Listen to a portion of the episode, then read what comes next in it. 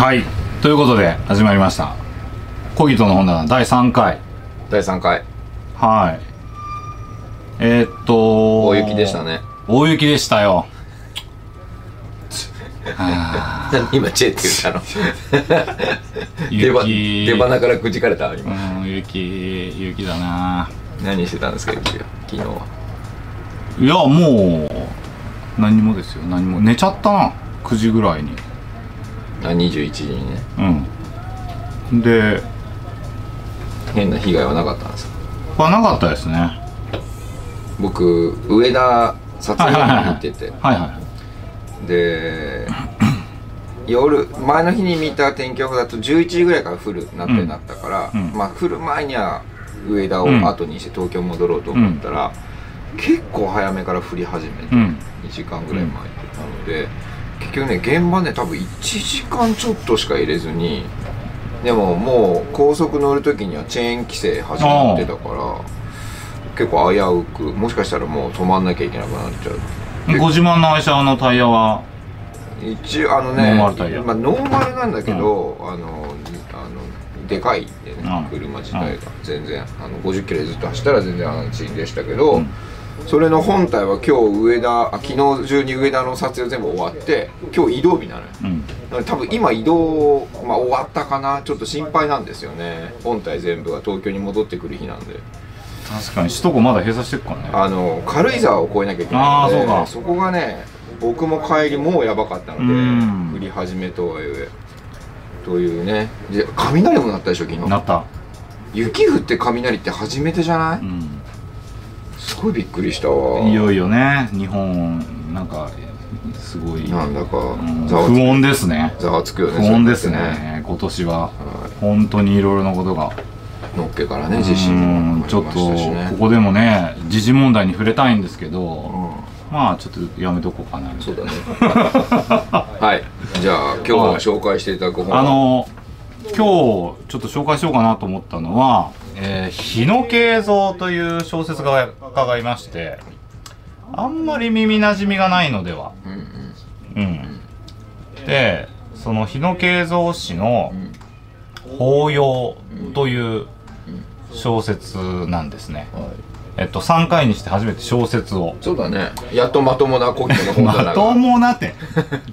通常な前一般的な。前回まともじゃ。んうん。まともだったけどいやなんかあのーいろいろ考えたんですよ。はい。こうかき乱されることたくさんありまして、うん。日常生活で。う、ん。でまあその時事的な問題にクリティカルな小説、本をうん。ピックアップしてもいいかなっていうふうに思ったんですけど、うん。なんかなんか世知辛いしそうだね。うん、しょっぱいから、前でもその前前回のねその回のさラストに小説いいですねなんていう話をしてたそうのでねそうね。まあいろんな回があっていいと思うけどそうそうそうそう。せっかく3回目なので。うん、であのーこの「法要」っていう小説にしました。はい。ちなみに概要概要っていうかそのなんていうの？本の紹介っていうか日野日野慶三あ慶三さんの紹介というか。まず、はい。あのー僕がねこの本に出会ったきっかけみたいなところから言うと、はい。なんて言えばいいのかな。図書館で借りたんですね。何年の本なんですか？これは1982年に、出版。えーあ1981年にスバルで連載されてました。1年ぐらいかな1359とかで、うーん。え2ヶ月おきに、えー、と5回ぐらいに分けて連載されててそれを一つにまとめて、えー、と翌年にうーん単行本化されました。はい。で1982年つまり私が5歳6歳かな、うん。えー小学校1年生うん。に上がる年ですね。うん。で僕が読んだのは中学生に入ってからうん中学12年ですかね。うん。であの今考えるとこう中学12年にはちょっと早いそうだね。内容かなっていう気もするんですけど、その当時こういう小説を僕がなんかこう探してたんですよ。中学生の見ながら、うんうん。はで偶然手に取ってまあその本当に生涯、えー心に残る作品で、今もやっぱり、うん。うんうん、好きなんですね。うん。で当時ね、えっと借りて読んだのか買って読んだのかわかんないんですけどまさしくこの単行本で読んだんですよ。うんうんででどっか行っちゃいましてまあそれ本あるあるなんですけどああ当時買ったやつはね、買ったやつがどっか行っちゃいまして大人になってから買い直した本です。うん、でも想定はこれなの？想定はこれです。これだったんだとこれこれはねあの古本で買ったんですけど第初版ですねこれ多分初版本。う。ん。この今こっちに出てるのは今の文庫になってます。あうん。文庫になってる、で今多分絶版じゃないかな、ううん、絶版で中古しかないですね。なるほど。文庫も、はい。あこれ初版第2冊ですね。へー。うん。でその内容はというとこうまあ30ぐらいの若いサラリーマンが、まあ多分赤坂かどこかあたりをふらふらしてたら洋館を見つけるんですね古い、なんか妙に心惹かれまして、でなんかストリートワイズな不動産屋に声をかけられて紹介してやるよ。うんここの住人を、読んだわ。うん、うん。でうん。あのー、すごすご行ってみるとはいはいはい。変な人たちが3人住んでましたとで偏屈なおじいさんと妙に色っぽいあの遠野だった女性とその義理の娘のキリコという16歳の少女がそこに住んでいて、まあ、今にもここう東京という都市に取り残された古い洋館が今にも朽ちていくその空間の中であの部外者のマキという私がねあのどうその家族と関わり合っていくっていう、まあ、ざっくりとしたあらすじですね。うん。でこの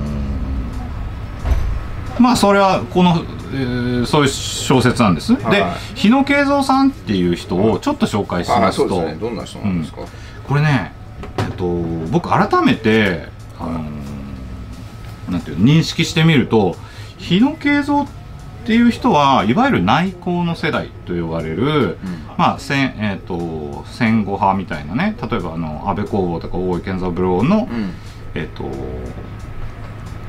の後の第三の新人の後の内向の世代みたういな、ん。っていうのがあるんだ、うん、内向ってどういう字ですか？あの内向きっていう。普通に内向なんですあのある種の揶揄を含めた呼び方。ああそうなんですうん、外に開いてないよねお前ら。みたいな。なるほど。上の世代から。なるほどいつだって上が名名付けんだなそうそうそうん。であのー他で言うとだから、えーと僕は古谷敷地さんとかっていうのがまあまあ僕は人内向なの。うん、そうそう内向の世代ですよ。うんだって自分のことっていうか本当に何ち細かい小さい規模の小説なんで言っても。ああまあそういう意味も含めてね、うん。うん。ああなるほどなるほど。あでねなんとなくすごい若いイメージを僕持ってるんですよ。常にこの日野慶三さんって。あうんうんうんで改めてうん。調べてみるとなんと1929年生まれ。つまり昭和4年生まれ。で同世代がえっ、と大岡新大岡えっ、と詩人の大岡新っていう人がいるんですけど、ひし詩人であり評論家でありとかあの開口健おとかおその辺が同世代なんですね。うん。でなんならですようん。あの大江健三郎は年下だしうん。あの安倍工房は安倍工房は1924年つまり、うんえっと昭和元年ぐぐらいの生まれかな、うん。まああの100年前ね、そうそうそうそう100年前、はい。昭和100年なんで。はいそう昭和100年なんでせ生誕100なんです年なんですよ、はいはなのでほぼほぼ同世代なんですよ。いなるほど。ただその分断的に言うと3つ目の若い方にうん分類されていたと、うん。内向派、内向の世代。内向の世代に、あそれは彼の結構その分断における小説家にとしての特殊な経歴があって、ーうん。あの1924年生まれなんでバリバリ戦中派なんですよね、で、えー、と5歳で朝鮮に行くんですね。うん。朝鮮半島でお父さんの仕事関係で、ででそこで育ちまして敗戦とともに日本に引き上げてきて、そこであの学生やってあのその後読売新聞に入るんですよ。でそこで記者やるううん。で記者やってずーっと働いて、まあ、ジャーナリスト的な、うんうん。記者ね。うん、お仕事をしてあの1972年ほかな？とかに71年とか72年に小説を書き始めるんですよ、思い立って。うん。ちなみに安倍工房が、えーデビューしたのは1950年、うんうん。20年前20何年前ね。うん、5歳差だとしても5年のうん。55年にデビューしてもおかしくないそうだね。であの随分遅かったんだね。じゃあね。そう。デビューが。そう。で同じくくりだと思う古吉吉とかはもう1971年。うん。ちなみに1937年生まれなのであのえっと終戦時にえっと 8, 8歳だね。終戦時に8歳なんですようん。古吉吉。古いさんはね。だけど分断史では同じランクで、なんなら小説先輩が。芸人みたいなもんだね。なんかこあそうそうそうそうそうそう。お笑い始めたのが何年かで結構違うんだね。そうそうそう分断も。そうそうああなるほど。っていうなんかこうちょっと特殊なうあの経歴の持ち主でデビューはかなり遅かったんです、ん。でデビュー遅い小説家って中にもいるんですけどうね、ん。あの森ガッサンとか書いた森敦さんだっけ？は60代になってから芥川賞取ったりしてるんで、へあのなんですよ。ーなるほど。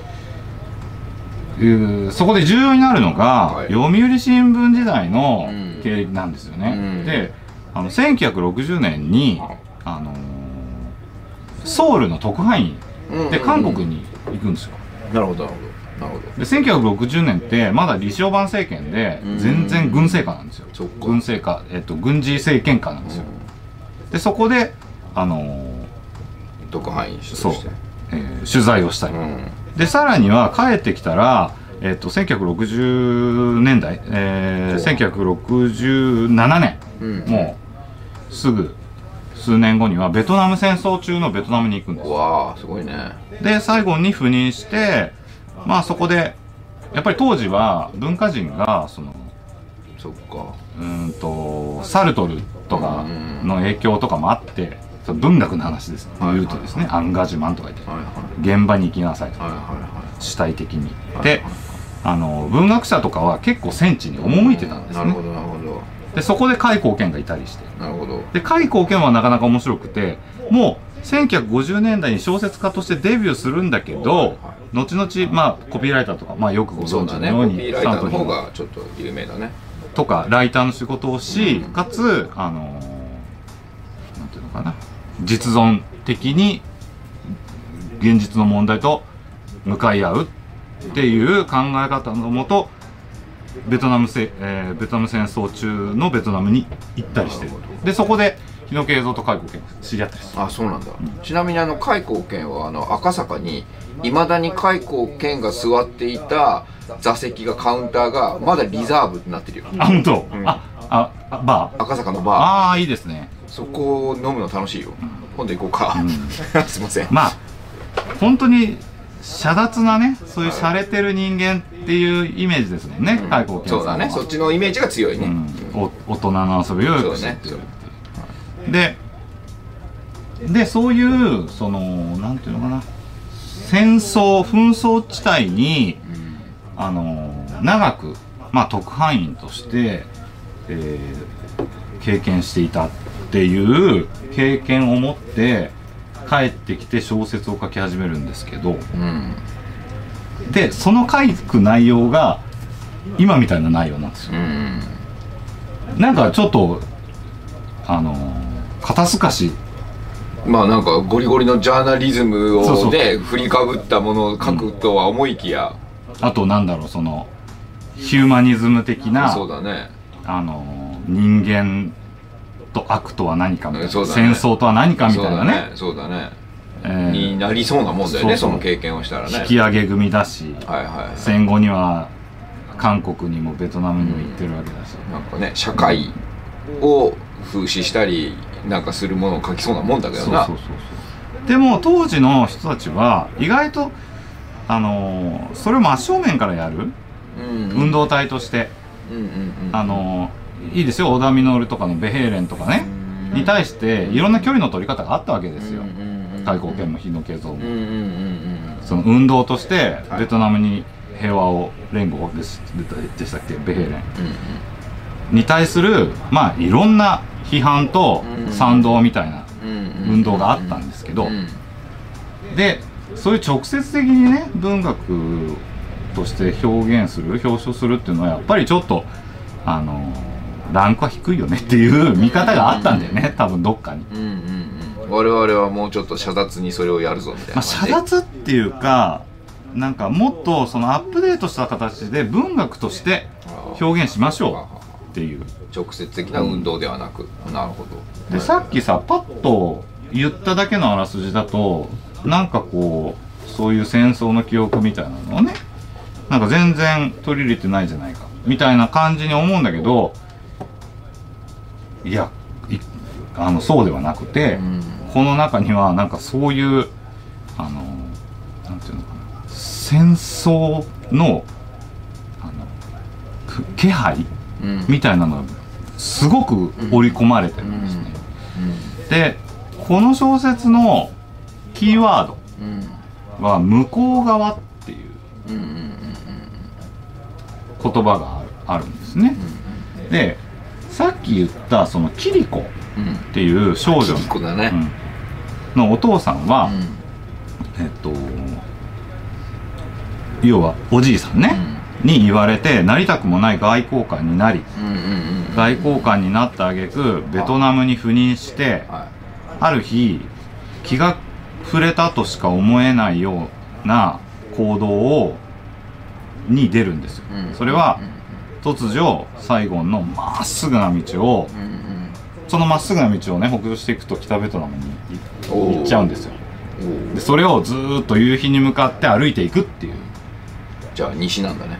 西か。北 北はベトナムですかでも夕日に向かって。なあまあまあまあまあ。そのあすいません。はい。であのーそれを称して向こう側。でそのまま蒸発しちゃうの。お父さんは何を思ったかあうん。でキリコはそのお父さんを向こう側に行ったって表現するんだよね。うんうんうん。で面白いのが向こう側って何何なんだよってうん。うん言うとなんかすごくあの生臭いおじいさんはね。あのいやそんなのあのベトコンの方に行ったんだろ。共産圏に行っちゃったんだよ。うんうんうん。でなんかそっけなく表現する。うんうんうん確かにそうだよね。うんうん。当時のこう82年とかねね。だと向こう側っていうと、そういう意味になるね。うん、東側諸国共産圏諸国、うん。えーっていう風にパッとイメージできる、うんうんけどどうやら違う。うん。うんキリコにも主人公のマキにもうん。キリコが言っている向こう側っていうのは何かちょっと違う意味を含んでるよね。うんうんうん。っていう感じがあるんだ。それは向こう側ってどこなんだ？うん。っていうようなことが最後か書かれていくんですよ。で最後までちょっとネネネタバレしないのでうん言わないですけど、でその日野慶三自身。うん。この小説をどう、えこれ何冊目になるんですか？ーこれはねさんからすると。と割とし一発目ではない全然一発目じゃない、うん。えっと、5冊6冊とかじゃないかな、うん。なるほ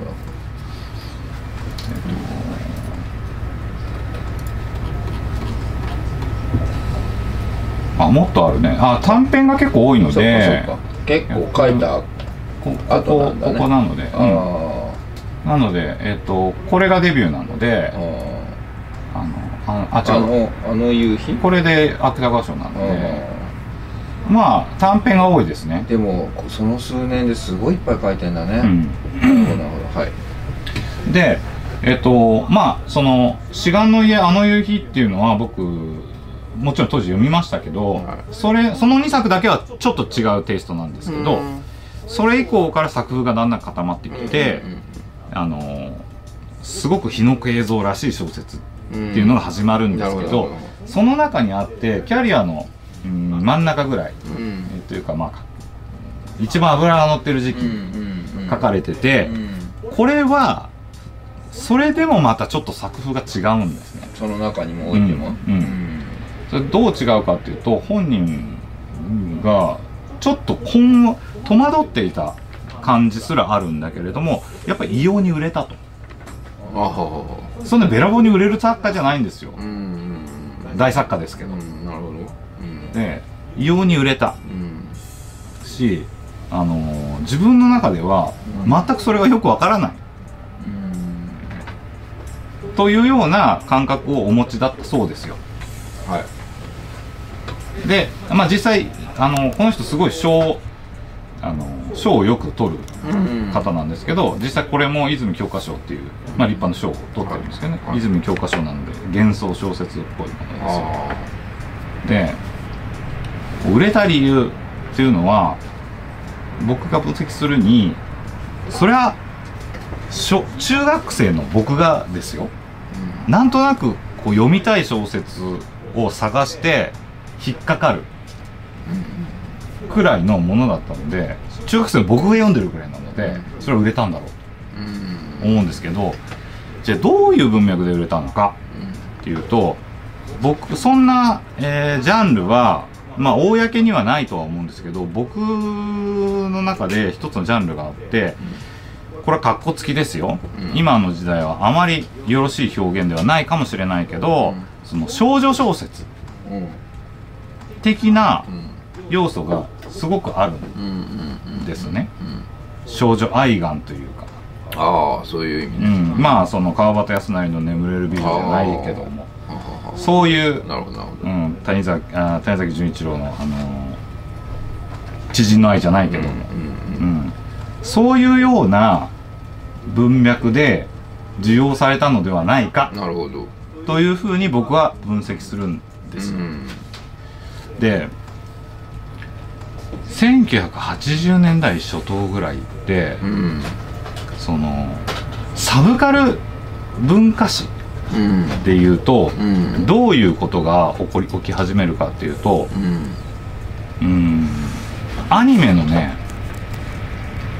あの新しい流れが起き始める頃なんです。うるせえやつらとか？あそうそう「うるせえやつら」とかそれは押井守さんです。えっ、と「うるせえやつら」です高橋ねうん。むずみこあれださんのえプラスやっぱり何と言っても宮崎駿なんですよ。うん。80年代初頭ね。まあそうだろうなだんだんね。で僕が小学校6年生ぐらいの時にえっと、トトロが出てるし「あの魔女の宅急便」がやってたのかな。でもうその前にはあのえーっと「ラピュタ」があってその前に「ナウシカ」がある。ちょっと何年っていう今は明確には言えないんですけどバリバリ少女の時代なんですよ。でかつすごく作られたきらびやかなカラフルな少女ではなくて、まあ、うん。おにゃん。こクラブに代表されるようなあの無作為であどけないかつてらいのないうんその集団としての少女。うん。匿名としての少女。うん。がすごいもてはやされてる。はじめ、うん、まだあのリアルですけどねそれは。でだんだんそれがカリカカリカリカチュアライズされてアニメ絵的にうん。なっていってまあ今ではそのあある部分では非常に非難を浴びるあの表彰になってますよね。三重交通の。三重交通だよね。最近すごい。また炎上してたの。またそのアニメの女の子はさ絶対そのあるうん今あるんだよ。そういうの。刺される。最近あの現代社会に目を 伏せ伏せてるようにしてるんだ で当時僕はその洗礼を浴びまくっててうん。その宮崎駿で育ったようなもんだしなるほどね。あのなんならあのどういうその表彰があの自分のストライクゾーンだったかっていうといわゆる山本直樹が書くようなうん。少女、あーとまあ分かる人には分かるけども森山とつまり山本直樹の変名あの成人漫画を描いていったペンネーム。森山等が描くような少女像。うん。でこのキリコってうん。まさにそれを体現してるんですね。それさ中学で手に取った時にはさそこまで至ってないわけでしょ？なんかあなたのなんかこう感覚として。いやいたってもうこううわさつきやんとか。ああ至ってた、うん。へえロリコンじゃないんですよこれ。いそうだね。あのロリコンとはちょっと違う。意味が違ううん。ね、あのなんかねこのその少女性ね。このサブカルチャー文化史みたいなのにおける、ん。その少女小説みたいなものって、なんかね論文書ける気がするんだうんよね、うん。でその証拠に僕のこの法要とあのね。読んだんだ、俺だからさやっぱりあなたのキュレーションで読んでるからさあな中学生の時のあなたが進めてるものばかりだよね。なんかこうやって見ると。このこれねん言ってる人少ないんですよ。日野慶三の法要と古い吉吉の陽子っていうのは全く違う小説だけれどもその少女小説的な切り口で言うとものすごいシンクロしてるんですよ。確かに。俺続けて読んだかもよ。そうかな。こっちが先かなでこの絵ですね。この絵をすごいも模写してましたけどね僕はあそう。模写してたの？中学生の時に。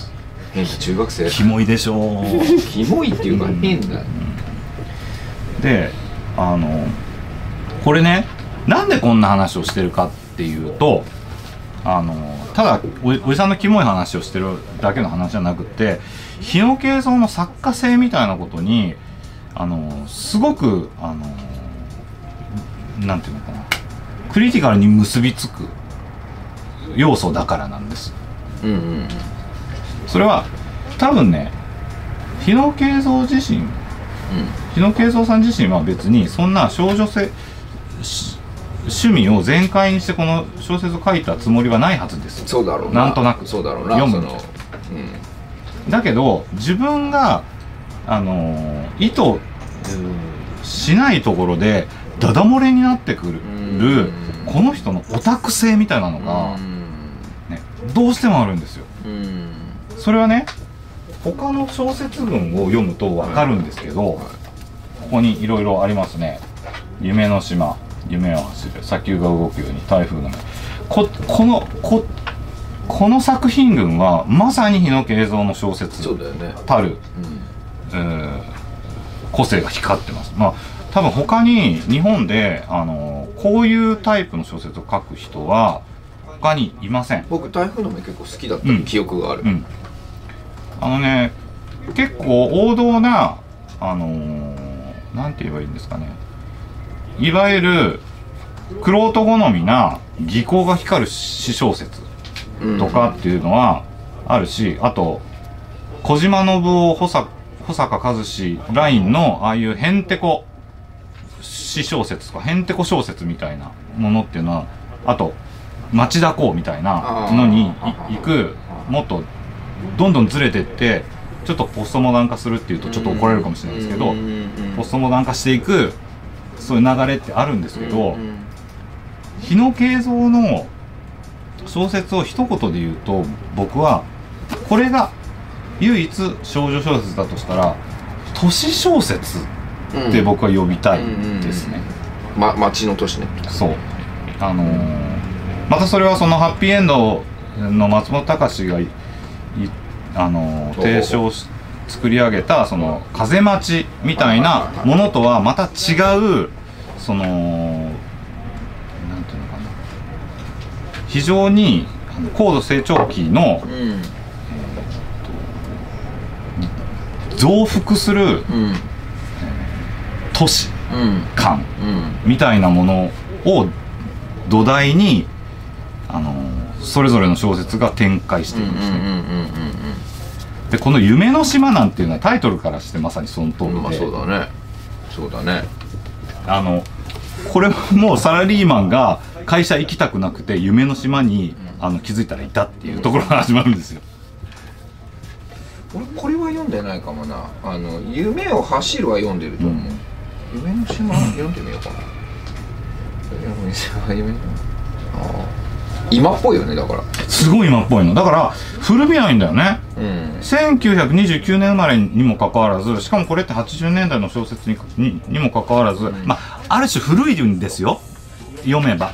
だけどそのすなんていうのかな。ぐるっと時代が、ま、回って今だよね。うん。なんか。ねえーあこれ。今っぽいんです。うんうんうん。であのー、昭和63年。うん。うん。そうそうそうこれどっか。講談社本か。そううん。えでそうです。なんていうのかな。オタクに対する許容度が昭和一桁生まれなのに異常にある。なんならあの僕らよりも早くて深いまな眼差しがあるんですよね。やっぱりなんかあれかねその記者だったからみたいなことは影響するのかね。いや僕はねこの人ね生まれる年が平成とかあの昭和ないしひ平成一桁とかだったらゴリゴリのオタクだったと思うんです、ああそう。うん、時代元がね。うん、そう。時代がそうさせなかっただけで知性とね、うんもちろんその東大でなんとなんだ何に学部でとか読売新聞入っちゃうようなエリートなんで、そのしかも周りはなんかこううーん学生運動だとかベトナムに平和をとかなんとかやってるけど、まあ、じゃあ俺もそうしないとなみたいな感じでじゃあ現場主義だから現場行こうみたいなことでその特派員になるんだけど一皮むけば多分引きこもりのオタクみたいな、うん何かその箱庭みたいなものうんに没頭してしまうような感じがこの人から僕は感じる作品を読むと感じるってことね、うんうん。なるほど。いいですね。今の人たちが読んだ方が響くんじゃない？今のね若い子は結構響くと思うんだよね。であのちょっとだけファンタジーっぽいじゃん。そうファンタジー小説なんですよ。そうだよね、うんだからとはいえ日常ではあるじゃない。ななんていうの？そうなの。あの別にあ宇宙を書いてるわけじゃないっていうかさ。だからなんか読みやすいしとはいえなんかこう不可思議ではあるからいいよね。なんか僕法要のえーっと屋敷の描写が結構、うんうんえーっと読みながら、リアルにこうありありとその光景が見えてきた記憶があるうん。なんかあこんな屋敷まああるっちゃあるけどないよなみたいな。あのそれがなんか小説家の腕なんでしょうけど、うん。ないものをあるように感じるっていうところが、うん。なんかいいですよね。そうそう確かに、ね。お思い思い出した思い出した、うん。すごく。であのーだからそそれらをやっぱ総合すると日野慶三ってある種の SF 小説家なんじゃないかってうん僕は思ったりしてるんですね。でその日本の SF 小説っていうとまあ必ず出てくるのがあの安部公房ですよね。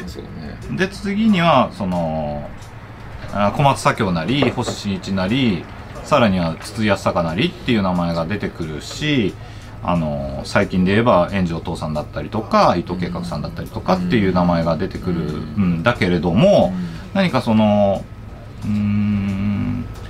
海外でもあるじゃないですか。その完全なる SF 思考の SF 小説ではなくてね。ある種のまあこういう言い方僕嫌いこの言葉は嫌いだけどもう純文学日本で言えば。うん。その文芸畑のうん。ある種文学思考の強いうん。土台で SF 的な感性はいではい。書かれるもの。いいですね。うん。であのーあ時々あるんですよ。う、ん。うん、でそういうことをあのーなんだろう。日本でたった一人やってた人。なるほどね。80年代にね。そうそうそう。主に、うん。えーちょっともう一回読み直そうかな。随分かれこれ読んでないから、でこの「夢の島」っていうのもまあ一昨年ぐらいかな。久しぶりに読んだんですけど、まあねアニメみたい。本当に、うん。なんかそのえっと15号地あのお台場あののあっちね。うん。今13 10号地じゃなかった。13号地。今16号地ぐらいまで行ってるんですけど、あなってとこの当時は本当に13号地か12号地。11とか11だとかじゃないとかかもしれないね。で誰もいないそのなんていうのかな。埋め立て地やね。埋め立て地のあの風景をすぐパッと日本人なら思い浮かぶじゃないですか。うんそこをあの会社行かずにふらふらそっちに迷い込んでいく男の横をその疾走するバイクがビューンって追い抜いていくんですよ、それが全身革のスーツを着た女女性ライダーなんですけど。でその女性ライダーとしがないサラリーマンとさらになんていうのかな。非常にスピリチュアルな男の子。があの、必要だね。登場人物としては。うん。廃墟化した台場に忍び込むっていう話いいですね。要はでそこでとっても神々しい経験をして帰ってくるんだよな。るほどなるほど。で誰かが死んで妹が出てくるみたいなそういうなんかね夢の島読も。うこれねとても面白いんですよ。ねいいですね。うん。でこの法要もすごく面白い、うんであのーこのね僕はもちろんその古吉吉っていう人があのー一番と言ってもいいぐらい好きなんですけど今日昔から言ってたよね。はい、今日はちょっと選ばなかったっていうのなはおすすめしにくい。あのーあそうですか。ゆ読めなかったとか言われると僕はすごい寂しい気持ちになるんで。つまんないとか面白くないって言われると。なるほどね。この古吉木さんは本当に小説のための小説？ようそんなものを当時の俺に勧めたな。あこれ読みや比較的読みやすいんですよ一番うんいや読んだけど、うんだけど一章が非常に難重でそこから進めばもうただのなんかおっさんと少女の恋愛話ですそうだよね。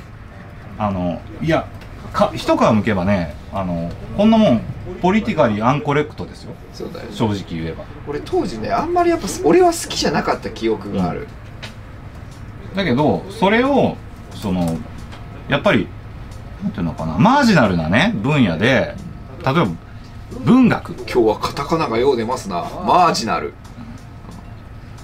もういいですか？ちょっと。あすいませんすいません。あの自分にブレーキをかけずに喋りますよ。どうぞどうぞどうぞ。ね、文学っていう一応市民権を得てるようななんか一応、うん、その権威のあるような言葉でくるんで、ね、あのダメなことをやるんですよ。あのよ古吉吉なんてすごいあの最高の文学者ですみたいな触れ込みですけどただのエロ親父ですよ。そうだよね。僕だからそのエロさがあんま好きじゃなかったなと思う、僕は。でだけどこれはちょっとおすすめしにくいと思って。なるほど。でもね僕は思うんですよ。完璧にこっちをおすすめしとるやん今違う違う違う。まずこっちの話をさせてください。あのいいですか？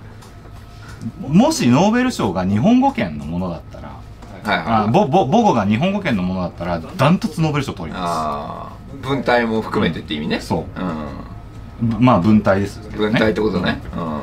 う文体が向こうの人に理解できない。んなるほど。これは。翻訳できないんです。なるほど。なるジョイスがそういう翻訳できない英語なんであれば古吉吉はあの翻訳できない日本語だと思ってるので僕は。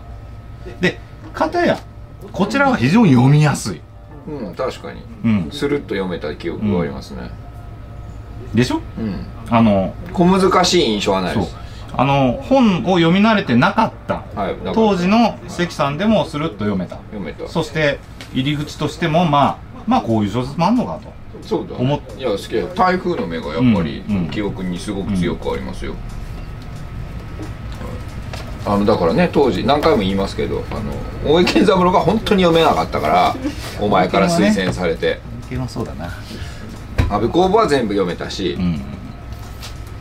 で古井吉吉も読んだよ、うん。そういう意味では別に読み難しいものではなかったけれども、ういわゆるその描写しているじゃない人間関係としてのエロがあんまり俺はなんかあんまり気持ち心地よくはなかった俺は。あのこう言うとなんかちょっと誤解されてる気がするなエロっていうとなんかエロじゃないんだよね。エロスなんだよね。まあエロスエロス。濃密な何？エロスとアガペのエロス？うんなんかだからそのそういうさ濡れ場がい多いとかそういう意味じゃないんだよね。そういうことじゃない。そういうことじゃないね。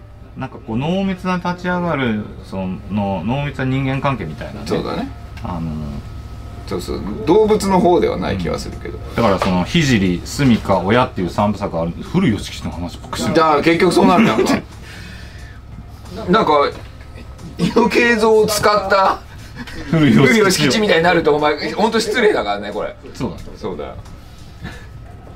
なるほど。なでも両方ともいい作家なわけですね、うん。で僕はこれで久しぶりに読んで思ったことはそのさっきこう幻想小説であり小説、えー少女小説でありまあ総じて言うと都市小説なんじゃないかっていうことも言ったんですけど、その都市っていう、あのーものに対するうん。考え方うん。みたいなのが随分変容してしまっちゃしまったんじゃないか、うんうんなんていうのかな。人間優先でしょ？今。ってでもさその建築都市計画巨大建造物みなみたいなものってあのおおよそ非人間的な所業じゃないですか。その非人間性それはまあ暴力みたいなことにも置き換えられると思うんだけどその建築は僕はやっぱり暴力だと思うんですよ暴力ですよ、その皆さんがどう想像するのかわからないけど暴力性の賜物。うん。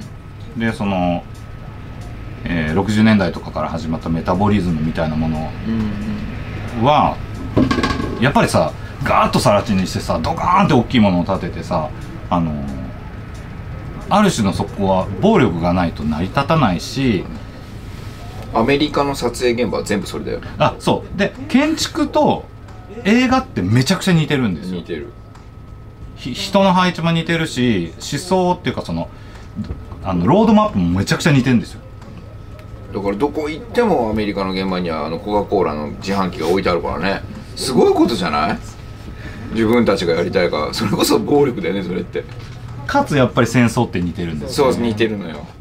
まあ俺は経験してないから似てるって安易には言いたくないけどきっとあの先にはあるとは思う、うん。方方法の。そう。でまあ法要もそうだしい夢の島もそうだし砂丘が動くようにもそうなんですけどある種その抗いがたいその都市へのその魅力？魅惑？うん。をどうしても感じてしまう。っていうこととしかしそれは非人間的なことなのでどうにかしてその非人間性から人間性を再獲得するにはどうしたらいいのかみたいなことがずーっとあの問われ問いながら進んでいくんですよね物語が。でそれって現代的にあの逃れられない宿命のようなものですよ。だってそれは嘘はつけないですよ。その自分はマンションに住んでるわけだから。ね。暴力性の上に成り立ってるわけだから。でマンションに住みながら人間性を再獲得するってどういうことなの？っていうことを深く深く追求していって文学に仕立ててるっていうことなんですよね。であの現代はあまりにもその人間性が自明だっていう風になっちゃったんであの建築もやっぱり人に優しくになっちゃってるのでうん。うん人に優しくって言った途端にそれはな建築ではないではない何かになってしまうんですよ、うん都市ではない何か、本質をうん、自らが否定してるからね。でここのなんかこう間合い分かりますかね？そのいかんともしがたい 難しいな。都市は非人間的である、うん、人間は非人間的な都市にしか住めないようになってしまった、うん、なのでそこで人間性の再獲得が必要だっていうこの一クッションがないと初めから人間性が自明だっていうふうに都市は計画できないわけじゃないですか。それこそできないっていうことが自明なわけだから。そうだね。で、あのーこの人が行ってるそういう、えー人間性の再獲得に対する回路土台にある回路っていうのはあのーすごく真っ当だしじゃあその中で朽ちていく人工物の中で、あのー胎児のように、あのーよ洋乱カゴの中で暮らしている人間性が向こう側に行くってどういうことなのか。じゃあ向こう側ってどういうことなのかっていうことがいいね。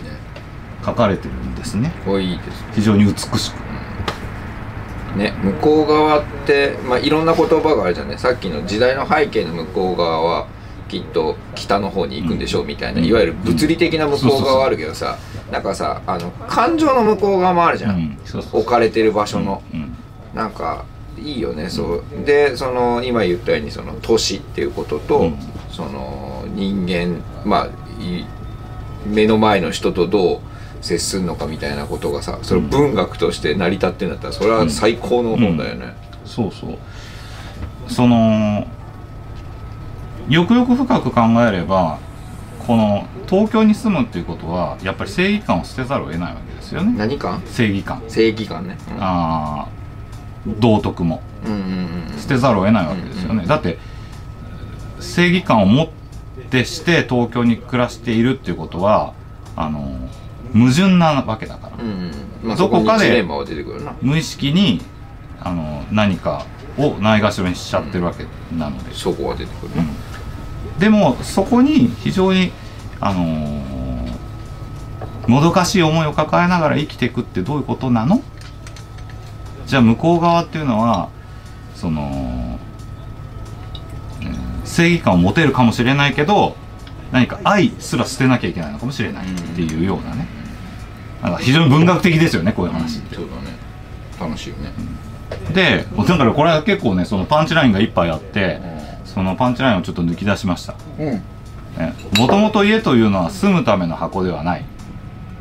もう一回言ってちょっとゆっくり言ってちょっもと。もと家というのは住むための箱じゃない。とおうおう。人の心の構造に合っているんだっていう。これは何かっていうとその構造物の配置なり形なりあり方が人のすなわち人の魂なんだ。魂の形なんだって解説いらんわ。言ってんの。じゃあこれはね大事なことなんですよ。